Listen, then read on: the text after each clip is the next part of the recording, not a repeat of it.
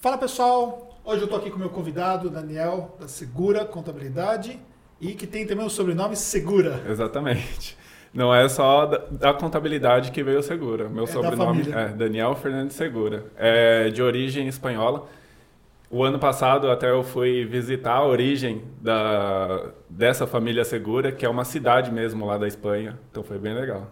Fica perto de onde? Fica perto de Bilbao. Bilbao. Bilbao. De. Eu fui em Bilbao, uma cidade muito bonita também. Maravilha, tá vendo? Aqui, ó, aqui o nosso Insights, nosso podcast, não é somente orientação para a classe contábil, para os empreendedor- empreendedores contábeis, mas também falando de, De viagens. viagens e tudo mais. Vamos lá. Nós temos um, um público que acompanha o nosso trabalho e uma das coisas que motivou a gente fazer essa gravação junto foi justamente a ligação do seu trabalho com esse mesmo público, Legal. que é esse público, uma fase inicial, qual o empreendedor contábil. E aí eu já começo já forte, né? Sim. Qual é ou quais são as principais dificuldades que esse público tem quando vai começar um negócio contábil? E vamos tentar falar um pouco de como que a gente pode ajudar aí com conhecimento para esse público. Então, vamos lá. Quais são? Perfeito. Então, eu classifico em três dores, as três principais dores do contador no início de uma gestão de um escritório, que é vendas, precificação e tecnologia. Então, eles sentem muita dificuldade de implantar uma estrutura de tecnologia, de ferramentas dentro do escritório, porque vem de um ensino ou vem de um operacional de outro escritório e sente essa dificuldade. Vendas, todo contador tem uma dificuldade de vendas e a gente precisa abrir a mente de que a gente precisa conquistar clientes, escalar para poder crescer. Por que você considera que ele tem essa dificuldade de vendas assim? É questão do próprio mindset, a questão própria da instrução que ele não recebeu? Eu acredito que da instrução que ele não recebeu, porque todo mundo quer vender, né? Só que não sabe como vender. Então, não aplica uma metodologia de vendas ou um gatilho para poder conquistar o cliente. Então, se sente muito sente muita dificuldade, principalmente numa reunião de negociação. Então, esse é uma grande eu acho eu acredito que seja a principal dificuldade de todo contador quando vai abrir seu escritório. E aí, perfeito, ele não sabe vender, mas ele quer empreender. Sim.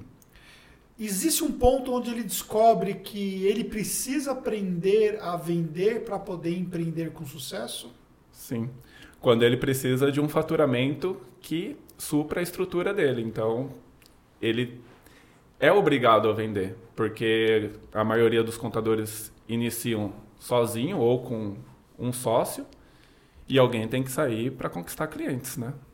Então, se ninguém pega essa responsabilidade, acaba que fecha o escritório de contabilidade e vai trabalhar como funcionário em um outro escritório. E aí, especificamente nessa fase, né, que ele está construindo a sua carteira, é, você considera que existe um tempo para isso acontecer, de fato, para ele se conscientizar desse processo de venda necessário? Sim. É, acontece quando começa a apertar no bolso, né? Porque geralmente quando você vai abrir um escritório de contabilidade, você tem um investimento mínimo aí para iniciar, porque senão você não consegue iniciar Você tem um hoje uma escritório. estimativa que você faz em relação à sua experiência sobre esse investimento mínimo? Eu acredito que o investimento mínimo tem que ser de pelo menos 10 mil reais para abrir um escritório de contabilidade. Para você é, suprir aí uma demanda de um ano de custos. Pelo Hum. menos. Muito, muito básico, né? Muito básico. Então, precisa de clientes e precisa. Esse, esse empreendedor, quando ele está abrindo, ele bate na sua porta muitas vezes com menos de 10 mil reais querendo abrir o escritório? A grande maioria. Então, Porque não tem ou porque acha que não precisaria? porque acha que ac- acredita que dá para começar home office, dá para começar Mas com dá para começar. dá para começar. Mas não significa que é custo zero, né? Exatamente. Aí geralmente utiliza o valor da rescisão da, da antiga empresa que, que trabalhava, enfim. Ou acabou de sair da faculdade e o pai está ajudando a construir o escritório de contabilidade, porque é o sonho de todo mundo, né? Todo contador quer ter o seu escritório de contabilidade. E aí tem que mudar o pensamento de que não é só fazer contabilidade, tem que fazer a gestão de um escritório de contabilidade. Tá bom. Pegou, conseguiu os primeiros clientes. Sim. É, até que ponto a operação desses primeiros clientes consome a energia para ele poder continuar tracionando a entrada de novos clientes? É, tem que pensar sempre que no início o, o importante é conseguir clientes pequenos, simples nacional, que você consiga fazer uma escala, né, para conseguir ter um operacional mais básico, porém aumentando o faturamento. Porque não adianta é, a pessoa querer começar com um lucro real ou três lucros real, que aí mata todo o tempo dela trabalhando nessas empresas. Pode dar um honorário maior do que o Simples Nacional, lógico, vai dar bem maior do que o Simples Nacional, mas acaba consumindo todo o seu tempo e você não tem mais tempo de prospectar novos clientes e você acaba afogado no, nos próprios clientes. Dentro do empreendedorismo, nós temos o conceito de empreender por necessidade. Sim. Você diria que o mercado contábil também nós temos uma quantidade enorme de empreendedores por necessidade? Eu acredito que não seja por necessidade, porque um contador que é funcionário dentro de uma grande empresa ganha bem. Então não é uma necessidade, mas sim um sonho. Um sonho. É, todo contador tem o sonho de abrir seu escritório de contabilidade. Show. Tá, nós temos o sonho e nós temos a realidade, né? Exatamente. E aí, qual é esse choque de realidade que esse empreendedor jovem, apesar às vezes nem é jovem de idade, mas é um jovem empreendedor contábil, qual é o choque que ele tem quando ele se depara então com a realidade de ser empreendedor? É, a realidade que vem também da dor da precificação. Um contador no início, ele quer trabalhar o sonho dele. Então ele quer fazer uma contabilidade consultiva, ele quer aplicar tudo que ele aprendeu dentro de uma empresa pequena. Que e vai às vezes também ele já veio de uma empresa grande que tem uma necessidade Exatamente. muito maior de suporte e tal. Sim. E aí vem aquela questão de querer fazer tudo dentro de um cliente e cobrar 300 reais. então não dá. Não é escalável. Não é escalável. Você precisa ter planos. Você pode fazer uma contabilidade consultiva? Pode, desde que o cliente pague por aquela contabilidade consultiva. Então tem que estar no plano maior dele, desde o básico, de ser o que o pessoal fala dar feiro mesmo, até. Mas, mas assim, é, é que a gente é, fala dar feiro, mas é, assim, a gente não usa mais tanto isso lá. Exato. Né? Mas, assim, sempre levando em consideração fazer contabilidade para todo mundo, independentemente do cliente usar isso ou não, né? Sim. É, porque não necessariamente você consegue trabalhar o sonho de um contador dentro de todos os clientes. Então tem perfil de cliente.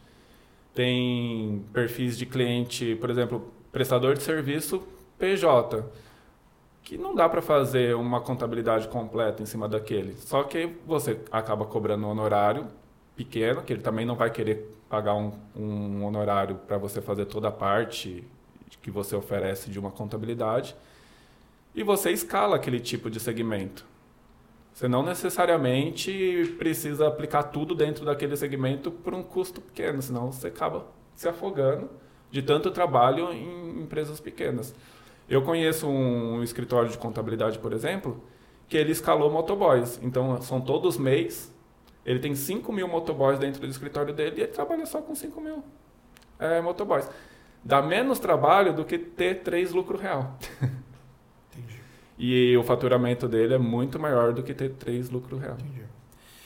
Perfeito. E aí ele se deparou com essa questão da precificação. Exato. Aí ele tem uma dificuldade de entender eh, os conceitos de produto separado por cada necessidade. Sim. Né? Então, criar um produto X, um produto Y e tal, e trabalhar isso aí. É que o contador ele vem empolgado para abrir seu escritório de contabilidade.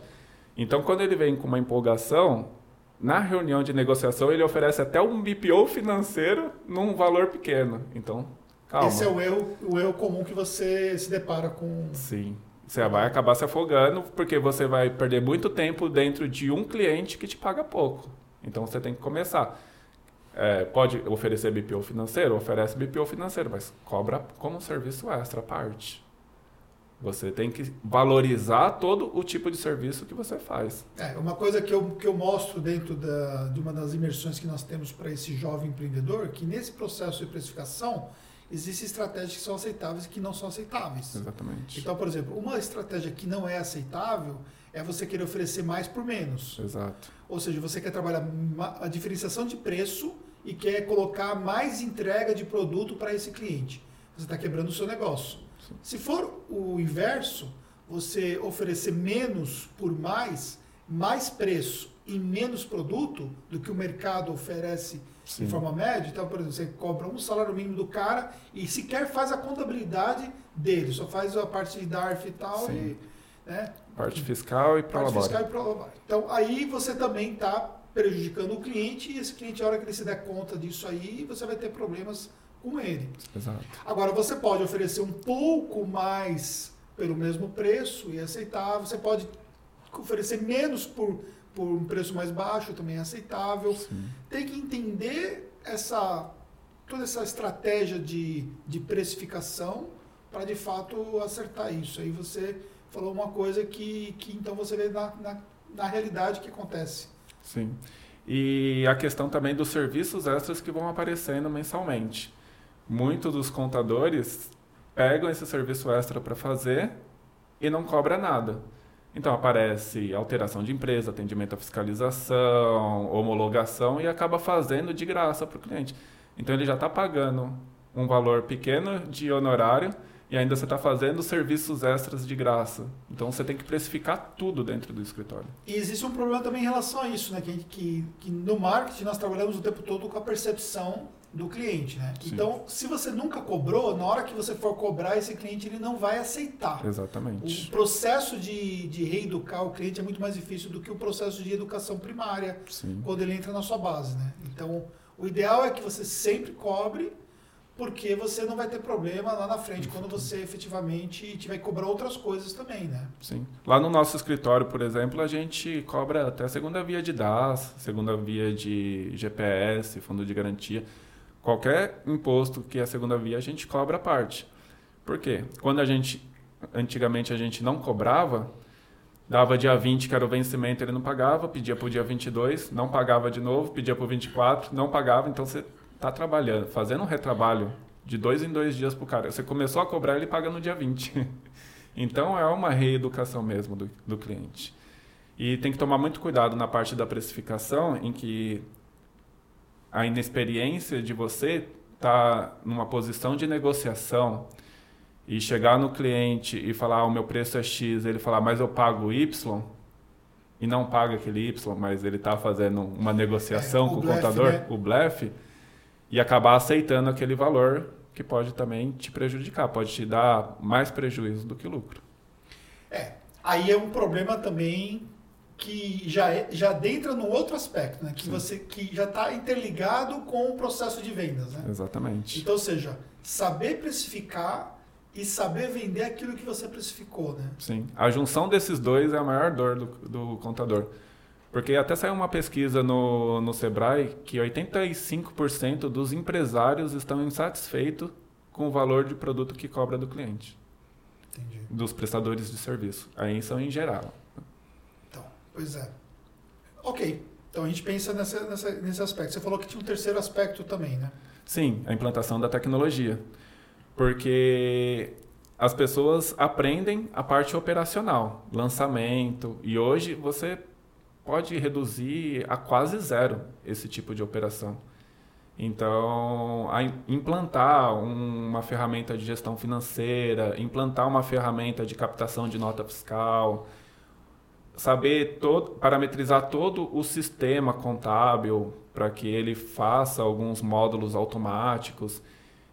Isso é muito difícil para quem está começando. Então, aí a gente também lá dentro do escritório e na incubadora tenta dar todo o nosso conhecimento nessa automatização para o incubado realmente contratar um funcionário quando ele precisar, porque às vezes ele contrata um funcionário para fazer uma parte que a ferramenta oferece para ele com custo menor.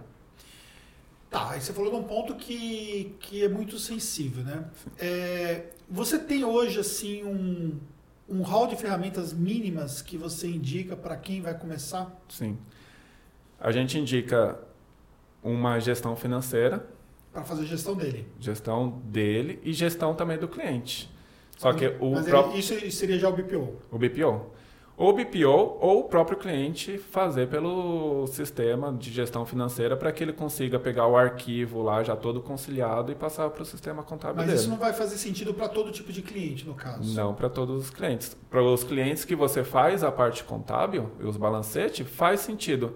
Porque em vez de você ter um funcionário para fazer os, os lançamentos, oferece uma ferramenta de gestão financeira para o seu cliente para ele fazer essa conciliação. Perfeito. Então, eu acredito que sai muito mais barato do que contratar um funcionário ou ele mesmo fazer, né? Então, tem que ter um, uma ferramenta de gestão financeira. Aí tem ferramentas de gestão financeira que não atende todo o público de clientes Certo. daquele escritório. Uhum. Mas já existem ferramentas que pegam planilhas de Excel e todo o sistema financeiro é, exporta para planilha de Excel e dá para transportar para um sistema contábil tranquilamente, E- fazendo uma primeira para, parametrização. E aí você já importa os lançamentos para facilitar o processo e tal. Só que aí se depara com essa questão do que nós falamos antes, né? Conhecer essas funcionalidades, dominar essa parte, isso ainda é uma dificuldade que existe. Sim. É, na- própria incubadora é difícil implantar essas ferramentas para os contadores, porque a ideia também é fazer o quê?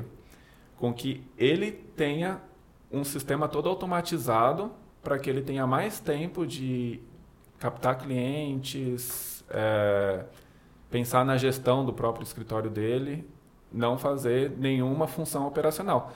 Tem sistemas que fazem automatização de folha de pagamento, pega os apontamentos de um sistema de ponto e passa para o sistema contábil. Então, dá para automatizar tudo isso.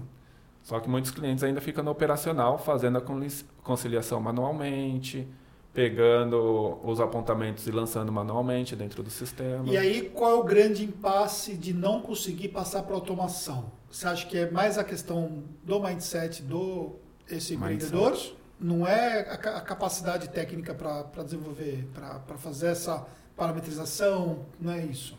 Não, é o mindset, porque o, todo contador acha mais prático pegar e fazer manualmente dentro do sistema contábil. Explora mais isso aí.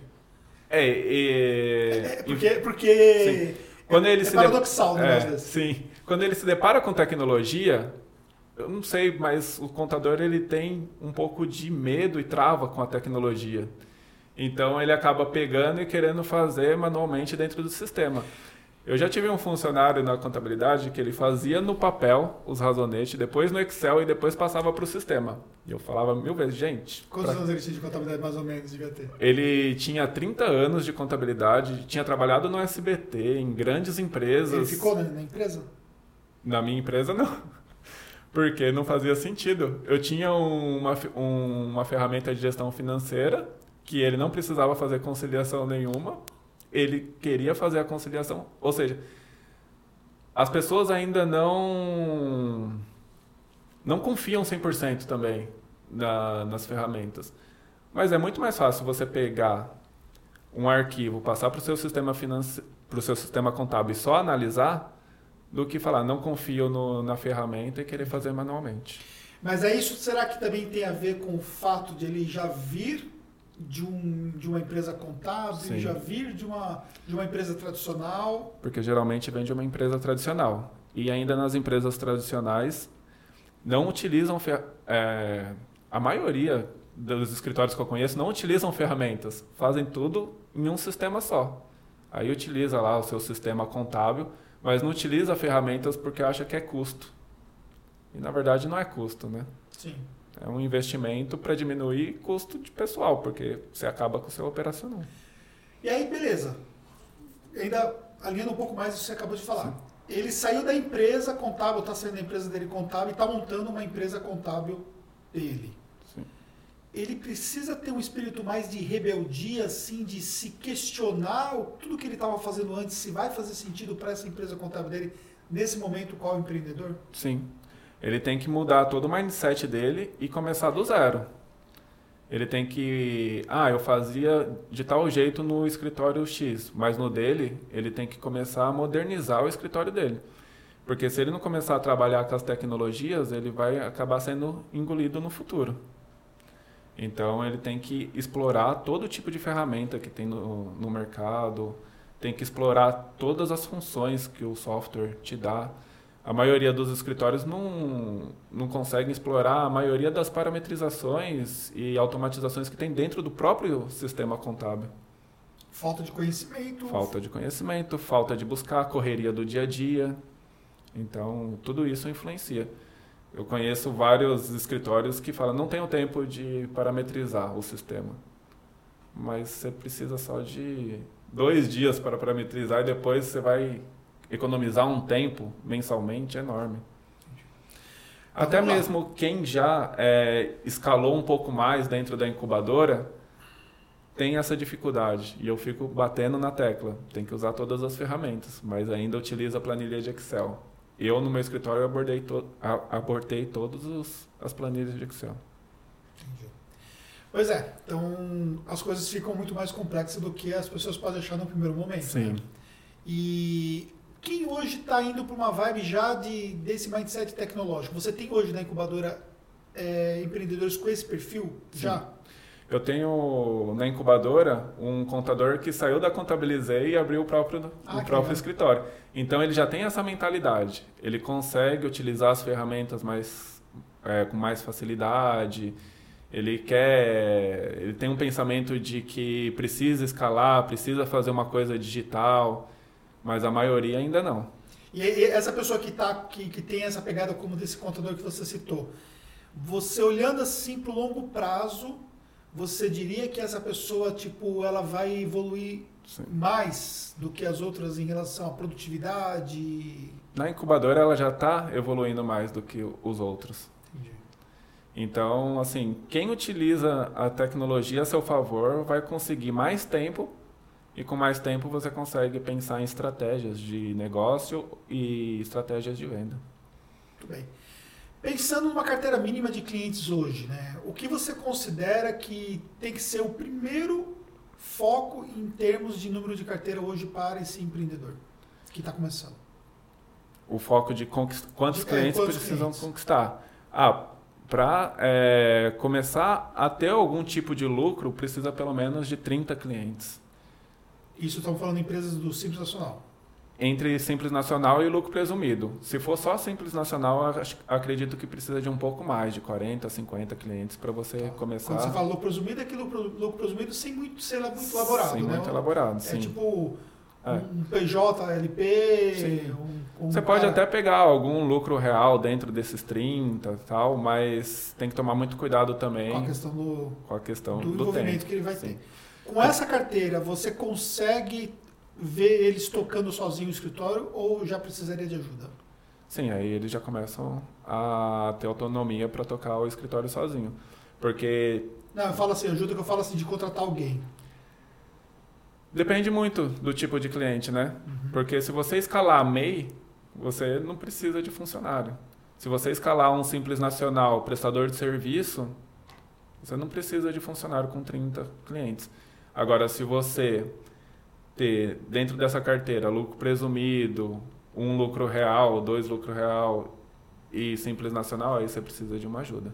A maioria pessoa, do pessoal que está começando, eles estão começando com o pensamento de focar em MEI e focar em prestador de serviço, porque a barreira de conhecimento é menor para tocar esse, essa galera.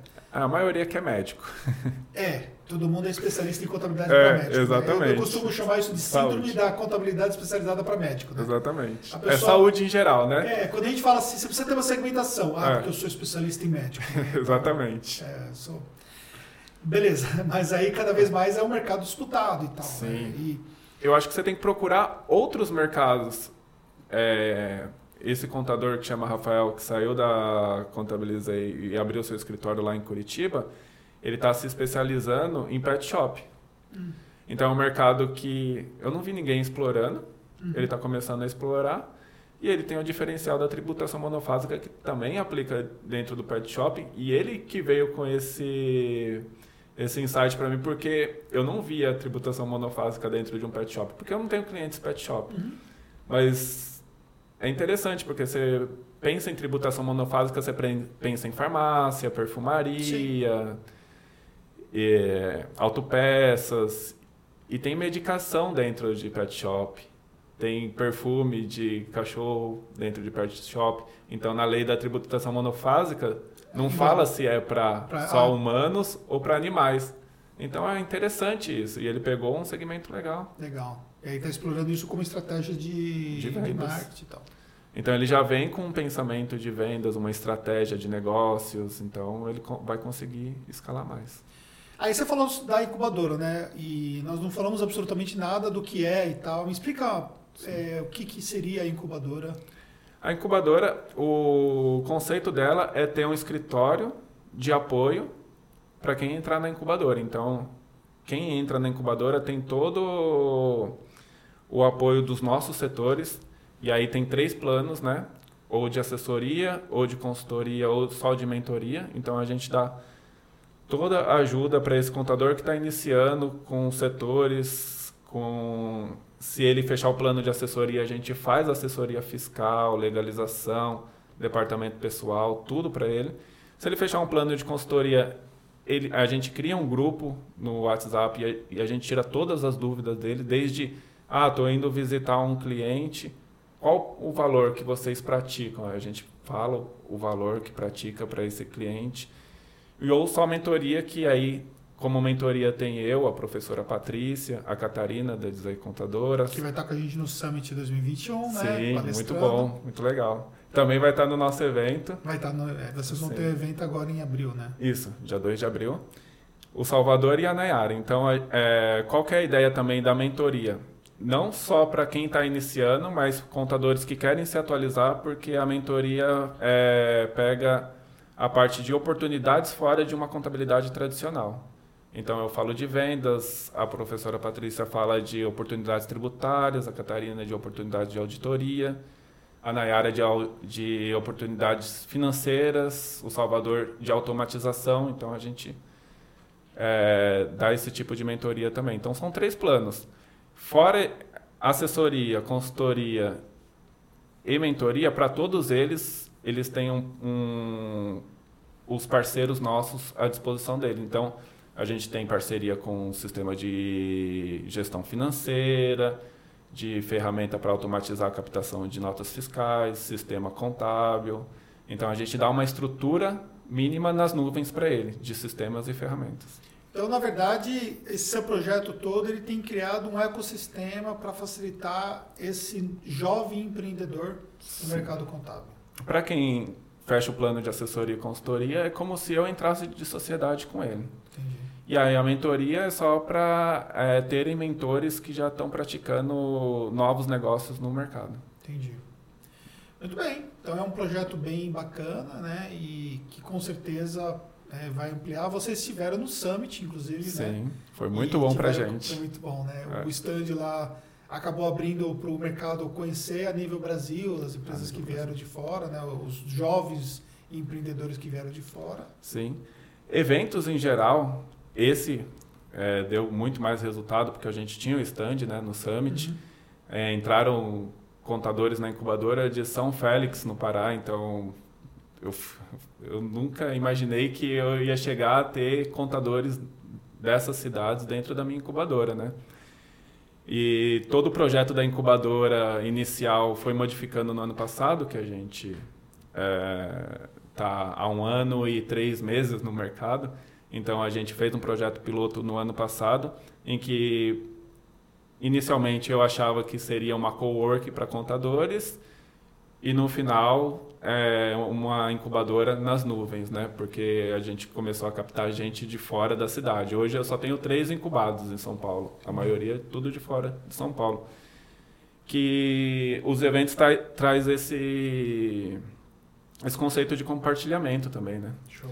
Então, os mentores são de Fortaleza, a professora Patrícia, a A Catarina é de Salvador, a Nayara é aqui de São Bernardo, então não necessariamente você precisa estar no espaço físico. Sim. Aí você levou isso para a nuvem, no caso, para poder então a, atender a nível Brasil em relação aos incubados. Né? Exatamente. E, e, atender todas as dúvidas e levar a nossa experiência para quem está iniciando.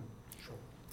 É isso aí, galera. Acho que ficou assim um conhecimento bem vasto e prático em relação a todo esse processo, né? E dizer para você que está começando a sua empresa contábil, que você olhe fortemente para esses três aspectos, né? A dificuldade que você tem sobre o ponto de vista de conquistar seus clientes, de criar um processo de vendas, de efetivamente entender sobre negociação e tudo mais, o marketing de vendas como um todo, né? A questão relativa à parte de tecnologia, né? Que é uma coisa que você precisa olhar desde o começo da sua empresa contábil, e a questão relativa à precificação. Se você conseguir vencer esses três desafios, você vai ter um negócio contábil que vai prosperar com mais. Facilidade, facilidade nesse processo inicial e vai alavancar. Você vai pegar o caminho certo. É isso aí. E aí, para você poder, então, ter acesso a mais informações, acompanhe o trabalho da contabilidade. Contabilidade do Futuro, Instagram Contabilidade Futuro e o site é contabilidadedofuturo.online. Isso aí. Então vai aparecer para vocês aí é, no vídeo para vocês então poderem participar. E quem estiver ouvindo no podcast, né, acabou de ouvir Sim. e tem acesso aí ao, a toda essa informação. Daniel, muito obrigado. Eu que agradeço, é uma honra estar aqui. Se eu comecei algum processo de marketing na minha vida foi por causa do Anderson Hernandes. Show de bola. Que então, teve, já, já, participou dos treinamentos aqui, enfim. Sim, já... é professor e aluno aqui eu fico muito feliz, até nervoso de estar presente. Você ficou ótimo, não parecia que estava nervoso em nenhum momento. Ah, que bom. é isso aí. Espero que você tenha gostado, deixa o seu comentário aqui, enfim, compartilhe esse conteúdo se estiver ouvindo esse conteúdo em algum outro lugar. E estamos juntos aí no podcast Insights. Até o próximo.